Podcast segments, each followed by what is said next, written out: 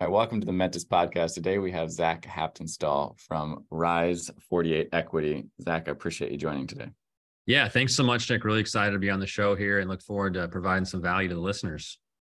Well, you certainly have had a very busy few years. Looking at your portfolio here, it's quite um, quite focused on two different markets. So, could you tell us what you're seeing in those markets, and you know where are your your focus for the for the next two years or you know maybe even just the next 12 months? Yeah so we we started in phoenix and we're you know our corporate headquarters is based in phoenix. Um, we've we've purchased you know 39 different assets over 1.5 billion dollars worth of multifamily in the phoenix market. So we're you know we're the number one buyer in arizona last year. I think we're number three the last five years. So we have a pretty good pulse on on what's happening here. Right now we have a little bit over 5500 units in phoenix. We we just expanded to dallas um, in uh, December of 2022. So we opened up an office there. We have a, we have a full staff there, um, and kind of give you and the listeners an idea too, Nick. Is like we're we're completely vertically integrated. So we do all the property management, house construction management, you know, control our supply chain. So across the two markets, we now have over 200 plus full time W two employees. So we have a pretty good pulse on what's happening operationally because we we own the the management company, right? So we see what's happening day to day.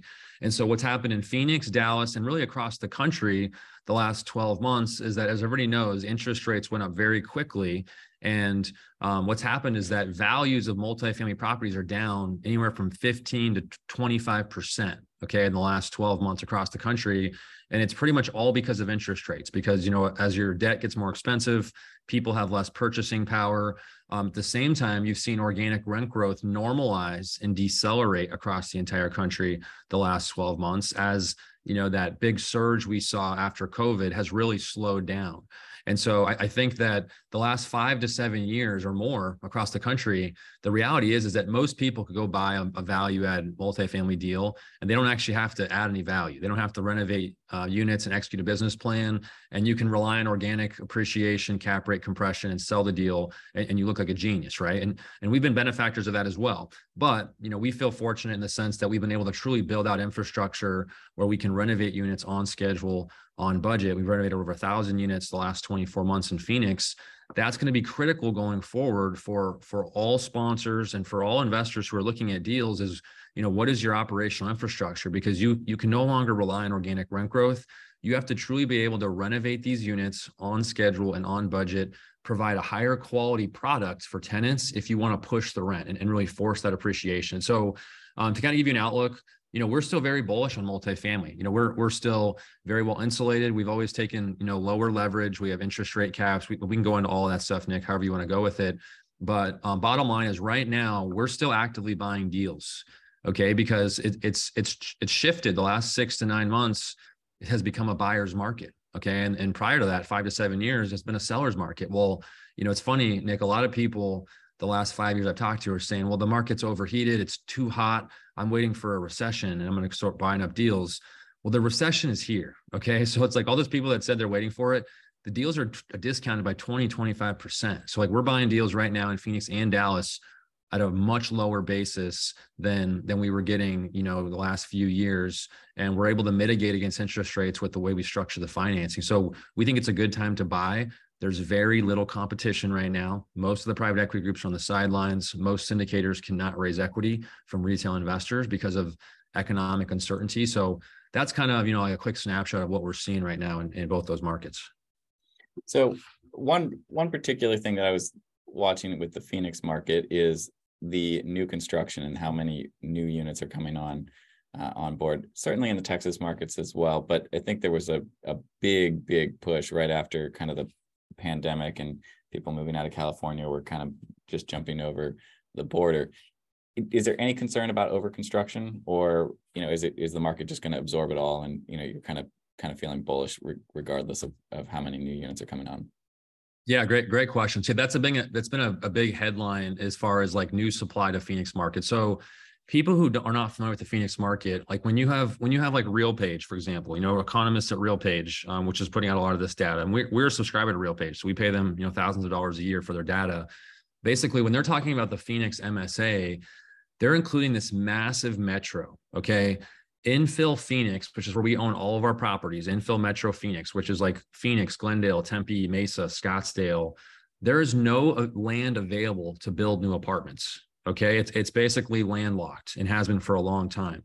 All of the new build is in the far southwest, far southeast, which is literally 45 to 60 minutes or more away from Metro Phoenix. Okay. Because that's where there's actually land to build. And so that's where all the new supply is. And so if you're buying deals out there, then yes, you, you may be competing with new supply. But for us, I mean, it, it depends on what the sponsor's strategy is and, and what type of deal you're investing in. Like for us, we focus exclusively on value add workforce housing. So pretty much all 1980s uh, build apartment buildings. Okay. So like this is workforce housing demographic where the majority of the population lives. You could build a brand new apartment right next to one of my properties, and I don't really care because that's not my demographic. I'm not competing with them. Those class A properties are competing with people buying homes. Okay. Because those rents are so, so high, know, 2,500 to 4,000 a month. Our average rent across our 5,500 units is between twelve to thirteen hundred dollars a month. Okay, and that's after we've renovated a lot of them, and we do a high level scope. You know, stainless steel appliances, quartz countertops, brand new cabinets. Um, so you know, the way that we see it from our perspective is that that new supply really does not impact us whatsoever because you know our tenants can't afford that it's it's it's not our it's not our competition and they're competing with single family homes and then if you consider geographically it's so far away that it, it, is even less of a, a competition and so you know i do think that um, if you're a developer and you're doing new build or you're buying new build deals then yeah you should be concerned about that um, because there's more and more supply the reality is that they're not building any more class B workforce housing because the cost to build is so expensive that you have to command premium rents in order to, to make that deal pencil. And to command premium rents, you have to have a very luxurious, amenitized, you know, class A type of property. And so that's what that business plan looks like. And so, yeah, so for us, we're not concerned about new build apartments in Phoenix. We're not concerned about build to rent because again, you have to make like the, some of the data shows you can make like ninety thousand dollars or more a year to to rent one of these build to rent you know units. It's it's crazy, and so like we we don't think, and this is just our strategy. I mean, I'm not saying it's right or wrong. I think new development will get crushed this year and next year because we're already starting to see in Phoenix a lot of those Class A tenants are trickling down into our more affordable space because they're still getting a nice, you know, A class type of finish interior with subway tile backsplash, the stainless steel, all that stuff. They don't get all the sexy amenities, and it's an older building, but it's more affordable. And so, um, so yeah, it's it's not a big it's not a big concern for us. Um, but in general, I mean, that, that's something to look at in all the markets, right? Is like what is the supply, what is absorption.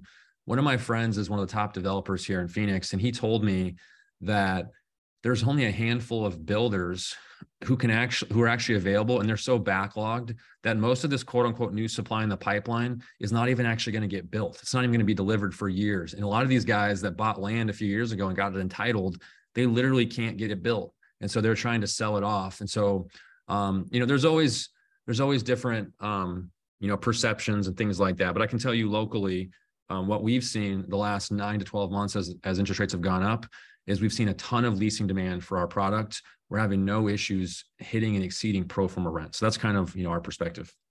So kind of living in that B, B plus, maybe even like in an A minus type of type of product is kind of where you guys are really feeling insulated, feeling pretty good about about you know the world as it sits today.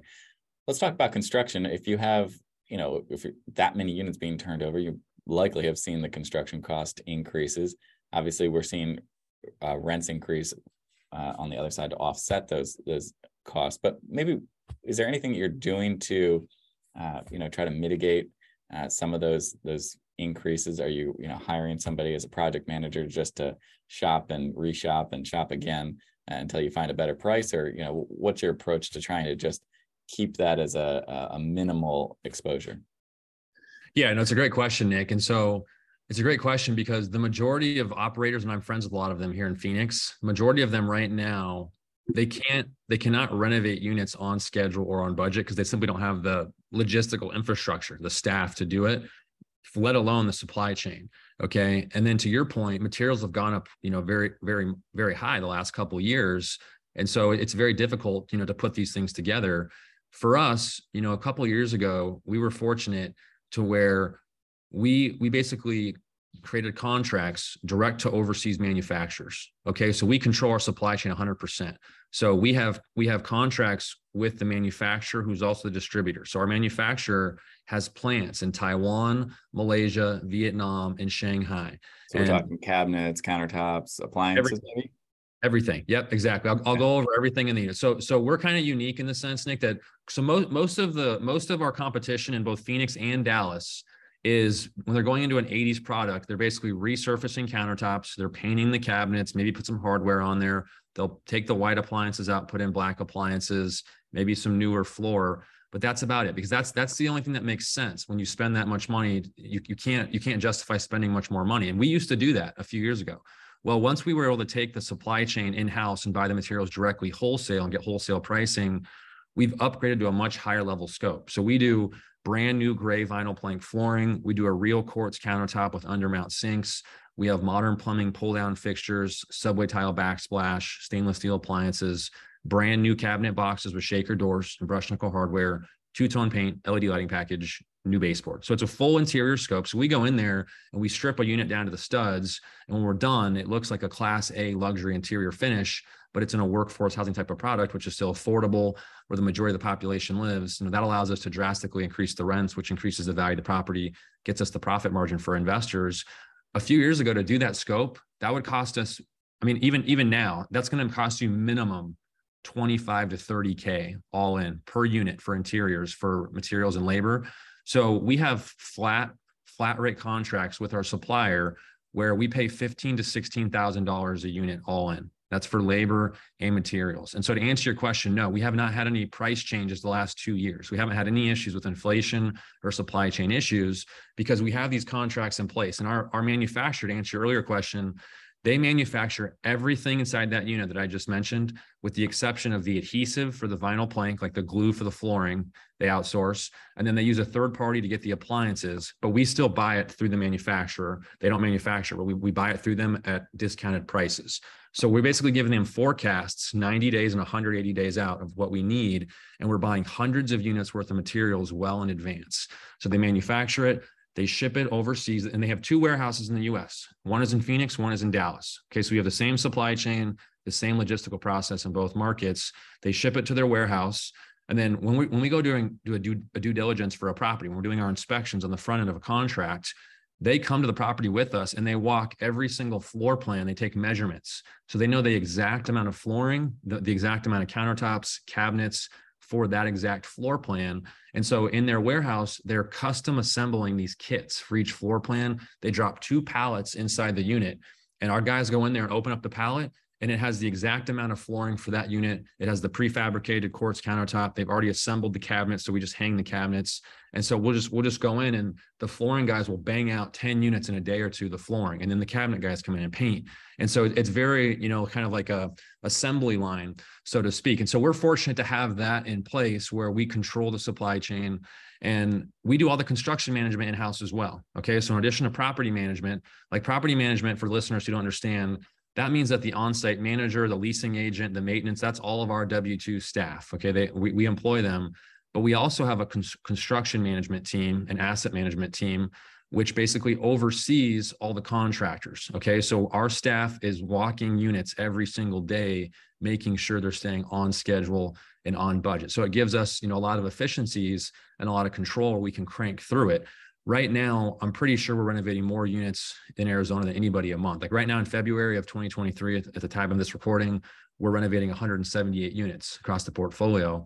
Um, and, and, we'll probably do um, over a thousand this year, you know, easily. And, and to that point, if, if we want to get into it, Nick, I can talk about our strategy, but we're actively increasing the velocity of renovations this year um, because of economic conditions.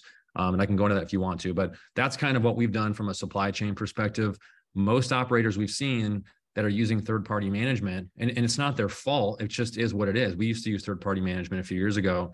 They don't have the control and it, it's very difficult to manage these operations because it's just so many so many logistics right where you're trying to get materials manage contractors and when the, the more you add volume and scale it becomes that much more difficult. So we've we've really built all that stuff out yeah, I think the, thing that really kind of stood out to me there is you're you're really kind of found your niche, whether it be like I guess you know exactly what flooring is going in pretty much in every single property, uh, or pretty much the same hardware, same cabinet.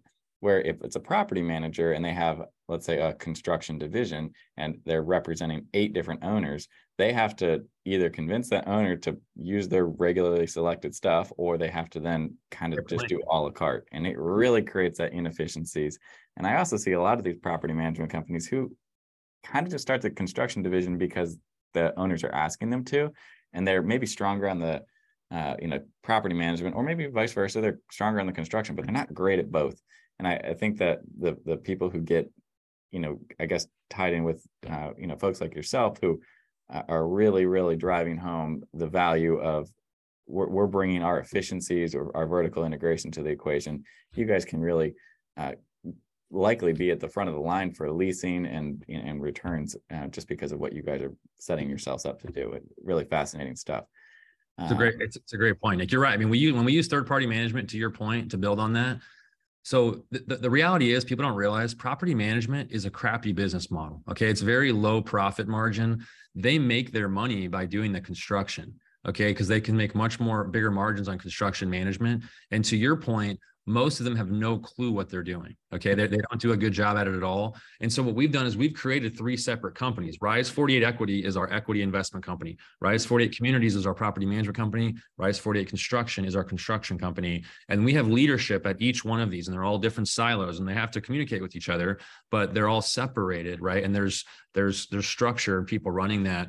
And, and it is very important. And to your point, when you're a third party, you've got different owners, and, and some people don't want to renovate. Some people want to renovate quickly. You have no control over what your your volume looks like. So then you have no control over your purchasing power, right? Like we, we know we're doing the exact same materials in every single unit. It's just rinse and repeat. We stamp out the same thing. We buy the same types of properties, same vintage, same business plan, and we just crank through the same thing. So, you know, we have that that wholesale buying power. But if you don't, it just makes it it makes it difficult. So let's take that, uh, you know, that kind of vision of what you guys are doing, and let's look on the other side of of uh, the market right now. Inflation looks a little sticky. Interest rates are continuing to go up. Uh, likely that we will probably still have elevated interest rates for the rest of the year. What are you guys doing to structure a deal to make sure it works right now? Are you guys, uh, you know, looking at HUD deals? Are you looking at Fannie and Freddie? Are you looking at uh, you know ground leases how are you stacking that that capital stack together to make it uh, you know make it work for today but also thinking about the future when potentially money is a little bit more affordable and there could be an opportunity to refinance or sell? Yep. Yeah great great question nick. And so to give people an idea you know we've done all types of different loans since we started okay? We've bought 40 deals since we started. We've done 10 year fixed rate freddie mac loans. We've done 10 year um, freddie mac floating rate loans and we've done debt fund bridge loans that are floating rate okay? We i know everybody's saying a lot of people are saying a general sentiment is like the sky is falling. You need to do fixed rate financing. That's the only way to go. We 100% disagree okay? We think it's very short-sighted to put in fixed rate debt on apartment buildings right now unless unless it's like a class a you're going to hold for seven to ten or more years okay? But for what we do these are five year we're basically telling investors we're going to double their money in five years or less okay? And we've been doing it much less in, in the past. Um, so these are not long-term holds; these are value-add deals, and we're trying to churn the money in 1031 exchange it. And so, two of our earliest deals that we bought were 10-year Freddie Mac fixed rate loans, and it was a mistake. And we just didn't know any better because we didn't have the experience. And I'll explain why it's a mistake. Okay, whenever you do a fixed rate loan, whether it's Freddie Mac, Fannie Mae, a bank, whomever, the the lender is guaranteeing your interest rate won't change, you know, for the duration of that loan. And so they have exposure on their end as a lender. If interest rates go up, then they'll get hit. So the way that they cover themselves is they hit you with a very nasty prepay penalty called yield maintenance or defeasance, which means that if it's a 10 year loan and you sell the deal after two years, you're going to pay the lender the yield that they would have made on all 10 years after two years. As an example, we bought a deal in Phoenix in 2019, 10 year Freddie Mac's fixed, fixed rate loan. And, you know, we, we renovated a bunch of units, pushed NOI, the market was hot we sold it in 2021 and we had, a, and it was a yield maintenance prepay. We had $3 million prepay cash right off the top, $3 million right out of investors' pockets. That would have been profit as a yield maintenance. And, and we, when we were cal- when we were getting ready to calculate that, calculate the prepay and sell it, we're like, oh crap, like this thing is, is massive. We had to hold that deal for eight months longer than we even wanted to. So we could keep renovating more units, increase NOI so that we could absorb this massive prepay and still net out our investors over a 2x return, which we did. If we had a flexible prepay, it would have been a 3x return. Okay. And so basically we're we're lucky the market was strong and we could still get out of that loan. If you get into a fixed rate loan with a nasty prepay, you have very little flexibility and it make and it makes it so you cannot adapt. And and people think, well, maybe we don't need to sell that fast. Well, you also cannot refinance because remember when you're refinancing you're paying off the first loan okay and if, if that if that prepay penalty is so big that you don't have enough proceeds for the new loan to pay that off you can't get out of the loan okay and so we've learned our lesson doing two of those and and we like Freddie Mac floating rate. We like um, debt fund bridge loan floating rate, and we've done you know several recently. Right now, to answer your question, we like the debt fund bridge loan floating rate loan. So I know a lot of people they hear they hear bridge loan, they say, oh no, that sounds very risky. Like why would you do that?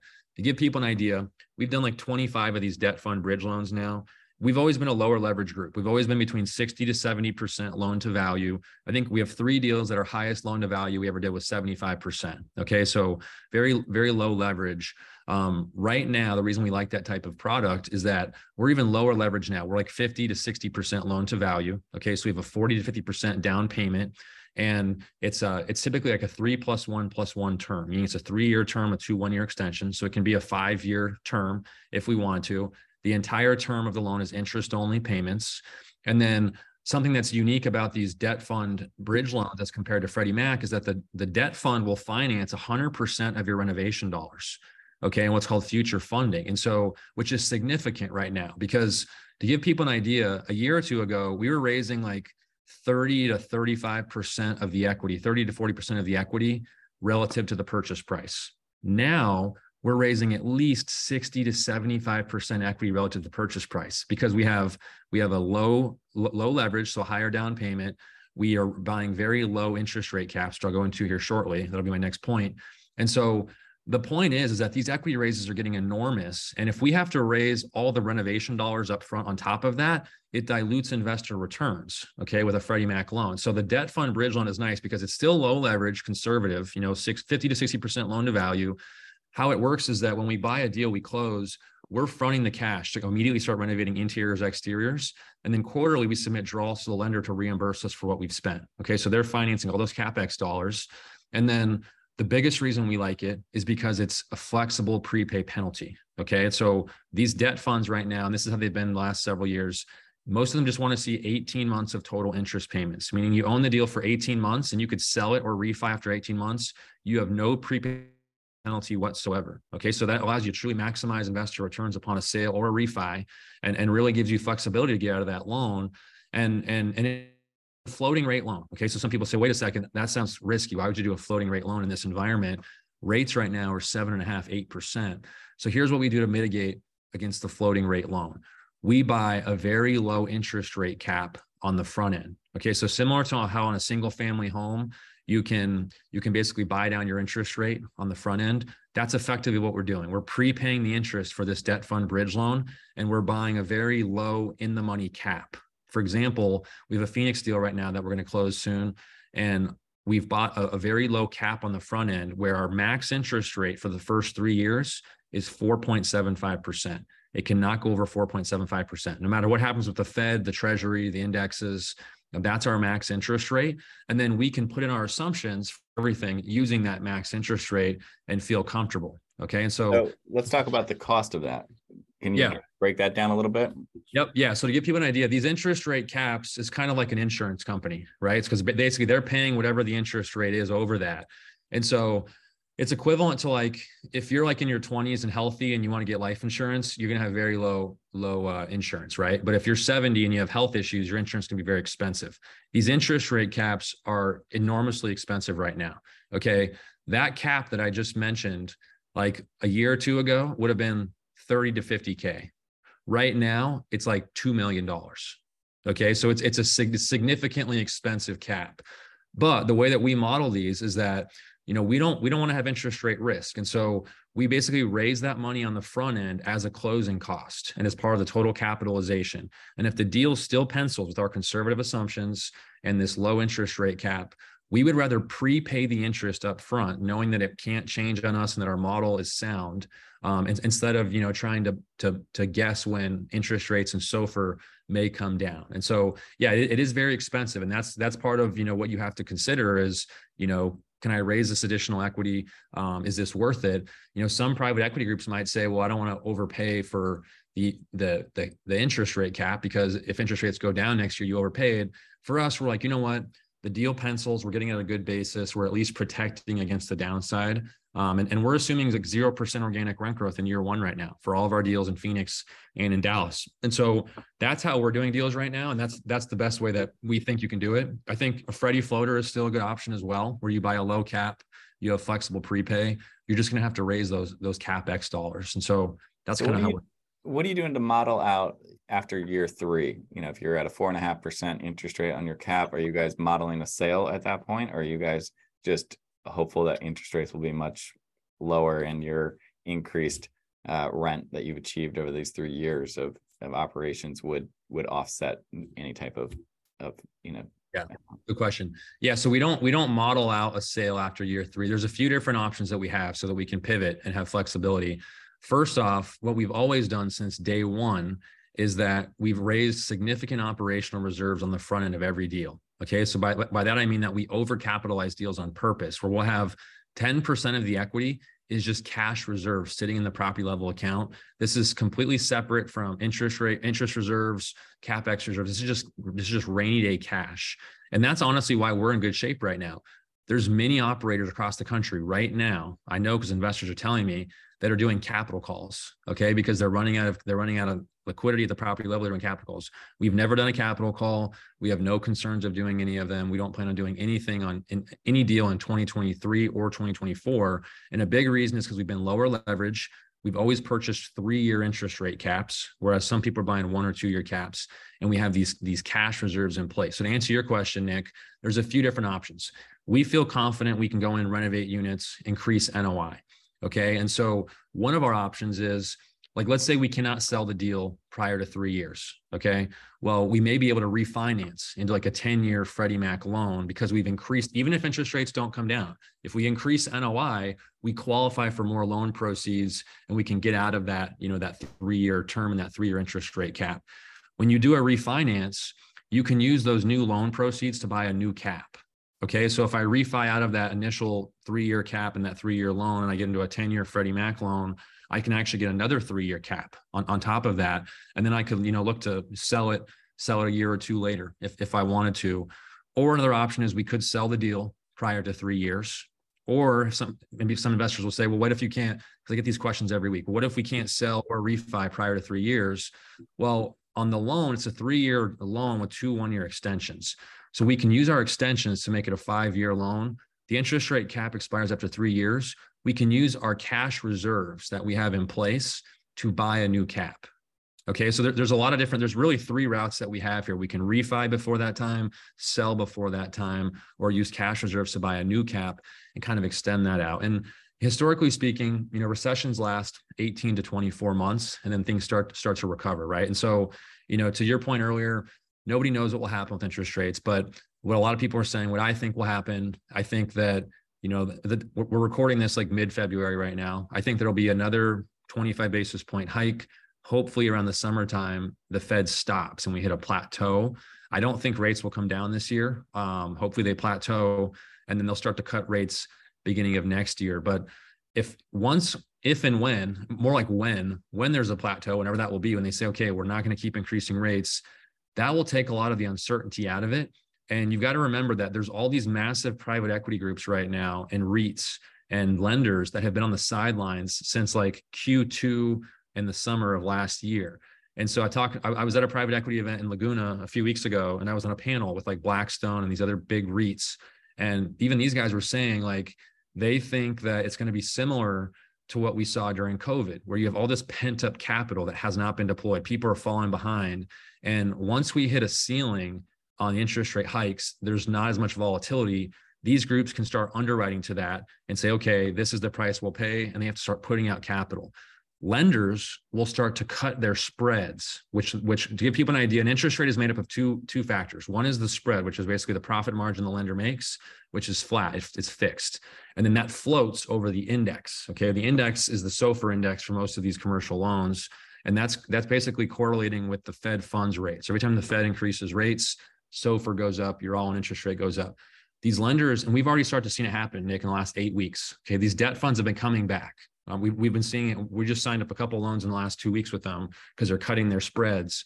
Where if they cut their spread, they cut the all-in interest rate because they want to incentivize borrowers to borrow money because they have to put that money out. You know, these these are big, massive publicly traded companies. They're paying dividends to investors. They have to put that capital out to get a yield and pay those distributions. And so we think like summer, second half of this year, you know, if we hit a plateau, you should start to see more capital come back in the market, especially next year, 2024, once rates start to get cut, hopefully. Once that happens, what you'll see, cap rates will start to compress, values will go up very quickly. And so right now with our portfolio, we're we're significantly increasing velocity of renovations where like all of our 2021 deals we want to have fully renovated by the end of this year and like the 2022 deals have like at least halfway renovated so that we maximize NOI so that worst case scenario, we can refi out of those three year loans because we've sold 11 deals already since we started. The longest deal that we that we've owned that we currently have under management, we bought in June of 2021. So that three year cap will expire in June of 2024. Okay, so our plan is to renovate all the units, and by the end of this year, early early Q1, we're going to refi out of that loan into a 10 year Freddie Mac loan and buy a new cap. And then next year, if rates come down, we're going to be in a position where cap rates compress, values go up. We have really high NOI at our assets. We renovated all the units. We should be able to sell these deals and hit strong returns. And it was like a two to three year, two to three year hold. So that that's kind of our strategy and how we're pivoting right now. But um, that's what we're doing. Makes a lot of sense, and you know that's a unique unique approach on the the interest rate caps. Uh, I've seen a lot of different takes on it. Uh, I agree with you on the fixed rate debt. Uh, if you put that exposure over to the banks, you know they're gonna they're gonna get you um, one way or another. They're gonna make their they're gonna make their money. Um, you know, certainly it's easier to to kind of look and and worry about uh, like if if you're worried about interest rates going um, going up, I think you know kind of going back. If we were to rewind the clock to um, you know 2020 when money was basically free, uh, right. you know I think there's a lot of lessons learned that people will uh, put very cheap caps in place. Um, you know, there's just a lot of opportunities when when money's that cheap. Uh, you could do swap loans and and make sure that you're uh, getting protected on the on the the, the downside of, of interest rates going up, but you still get you know you get a bought out um, bought out of that from the bank. So there's a lot of different things on the on the financing piece. I you know appreciate you kind of breaking that that down for us completely shifting topics. One of the last things i want to ask about it's certainly in the news and maybe not so much in the real estate sector but i am fascinated to, th- to hear if you have anything on artificial intelligence and how it might disrupt real estate whether it be construction renting leasing uh, office management whatever it might be. Uh, you know how do you see some of the new stuff that's coming out uh, potentially changing yeah. yeah good question nick. Good question. So so I'll, I'll first give the disclaimer like I'm not a tech guy. Okay. I don't know a lot about tech, but I'll tell you that we have a director of property marketing, Josh, here at our team, and he's very tech savvy. And he's basically responsible for overseeing lead generation marketing for the property manager company at the property level. And so, one thing that we recently started using is AI leasing. Okay. And so, basically, um, what it does is that we we basically can you know turn this on where it's after hours and on the weekend. So if somebody calls our if somebody calls the office and they don't have our normal office person there, or they go online to like inquire about an apartment, then basically it's going to automatically start texting them. Okay, and it's called the, the AI thing is called Lisa. Okay, so Lisa will text the tenant or the prospective tenant and answer any of the questions that they have. Okay. So if they say, Do you have any one bedrooms available? Yes, we have these available. These are the prices. When do you want to move in? And so Lisa actually will set up tours tours for us. And so like we had a we do biweekly operations meetings with our staff. We go through every single property. And it's just a few weeks ago over a, a weekend, Lisa set up 20 tours at one property. Okay. So basically they schedule these tours, it autofills the on-site manager's calendar. And so all they have to do is focus on closing those leads. Okay. Instead of getting bogged down with the admin of taking inbound calls. And the reality is, is like the, the on-site manager and the leasing agent, they get busy. Like if if you have a tenant that already lives there who's who's at the office for something, whatever it may be, or there's like a maintenance request or whatever it is, they could miss the phone call. And then the tenant will go to the next apartment building. Okay. And so and we actually have it set right now where if they miss the phone call, um, they're gonna get they're gonna go to a voicemail and it's gonna say, um, hey, we're sorry, we'll get back to you. Uh, or it's going to say, hey, this is Lisa. I'm going to text you right now. So they don't even know it's a bot. They think it's a real person. And so Lisa is like texting them, you know, answering their questions and trying to set up a tour. And then it pops into the calendar and that on-site manager can just focus on touring and, and closing the, the leases. And so that's critical right now because I mean, you talked about supply. I mean, in every big market, Phoenix, Dallas, Atlanta, these huge markets, there's a ton of apartment buildings, right? And these people within like a three mile radius where they want to live could find a bunch of pro- properties, right? It's, and a lot of it is like, it's all about they have short attention span. So it's like if I don't get a hold of you, I'm going to the next one. And okay, I like this one. These people are ready. I like it. The price is good. Boom, I'm going to sign the lease. And you lost that lead forever. And so that's been a big thing that's really helped us a lot because last year, early last year, we actually brought in corporate leasing staff. We, we hired three full time people at our corporate office here who were just taking inbound calls and setting up tours so that we weren't missing them at the on-site level. And they were doing pretty good. But now this AI leasing has kind of blown them out of the water. So, so honestly, we're like cutting back that department because um, we don't really need it um, because this this has fulfilled that. You know, one other thing that we're using, I don't know if you want to call it AI or something, but it's it's a it's a tech um, advantage resource that we're using is we're we're starting to do geofencing at the properties. So like within a five mile radius of the asset, it will target and obviously like i'm kind of against this stuff personally but it has like data profiles on people. So anybody who's like recently gone on apartments.com or zumper or zillow any of these websites it's tracking their data and then if they're in a five mile radius of our property, whether they're at the store or whatever they're doing, they start getting banner ads pop up on their Instagram and social media saying, you know, Rise Biltmore, um, Rise Biltmore, rent an apartment now, 1200 bucks. And so it's going to start, you know, doing that. And, and we, we, tr- we tested it for a few months on like five assets that had slower leasing. And you never know if it's directly correlated, but those five assets all of a sudden all of a sudden started getting boosts, you know, in leads. And so we we try all these different things. I mean, one thing that we do too, uh, Nick, is we use what are called like dynamic QR codes. And so um, basically, like let's say we print out a thousand little pamphlets and keep them in the office of the property as a QR code, and it's basically to leave a review.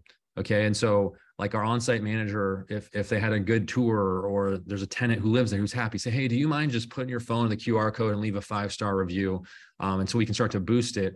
Well, on the back end, we can set to where that review goes. Okay, so like we can we can say, okay, today the reviews are going to Google.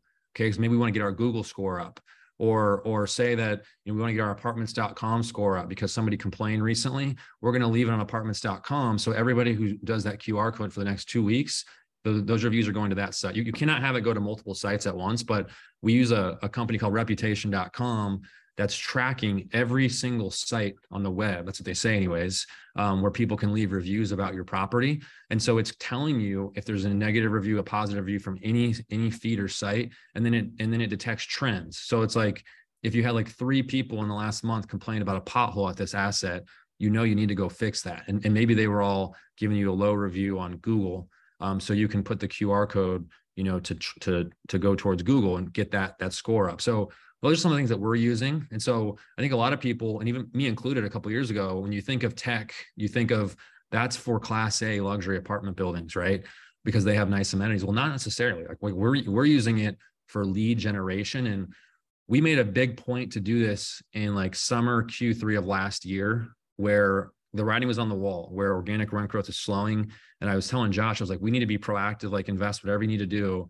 Just throw every single marketing resource you have at our properties so that we don't see you know a, a, a step down in performance and so i think that's that's been a that's been helpful i mean it, it gets it's expensive so a lot of third party management companies won't do it because it, it just doesn't make sense for them profit margin wise but for us we started the management company we don't we don't need it to make money we just need it to break even right we we started it to help the operations which makes the equity, it makes the investors happy, the properties perform, and then our high profit margin business, the equity company, you know, does well. So that's kind of some of the stuff we're doing for the the tech.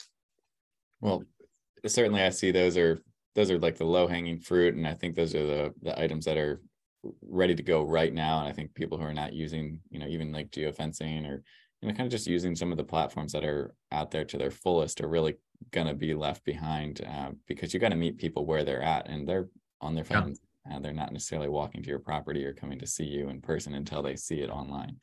Um, so that, that's neat. I I do think that there's going to be you know robotics uh, you know that'll be quite fascinating to watch over the next 10 years maybe not you know a one or two year disruption or anything like that smart locks are certainly coming in uh, a lot faster and maybe surveillance on the properties is going to be something that will be be able to even tie into the marketing piece where you know if you know somebody's at home then all of a sudden you're maybe generating a whole nother uh, avenue of revenue for the for a property if you're trying to um, you know kind of you know send people targeted advertising it'll be interesting to see right. how it all shakes out but no, uh, I, you know technology is definitely coming quickly that's for sure. No 100% yeah it's, it's important to kind of keep up on it and see what you can use to get an advantage for sure. Well zach really dynamic conversation i appreciate you kind of covering a whole lot of different uh, topics and you know what you're doing right now in 2023 uh, hopefully we see some more stability but you know your your kind of outlook is uh is bright and it sounds like uh, there's there's a lot of things to look forward to especially at rise uh, 48 and if people want to get in touch with you, what should they do? Yeah, thanks so much, Jack. Really appreciate it, man. Yeah, you guys can go to our website, Rise48, so R-I-S-E 48 equity.com. And you can actually set up a call with me if you're if you're interested to learn about investing. You can shoot me an email if you have any questions. It's Zach, Z-A-C-H at rise48equity.com. And look forward to talking to everybody. And thanks so much, Nick. Really appreciate you having us on. And, and we had a, a fun time here today.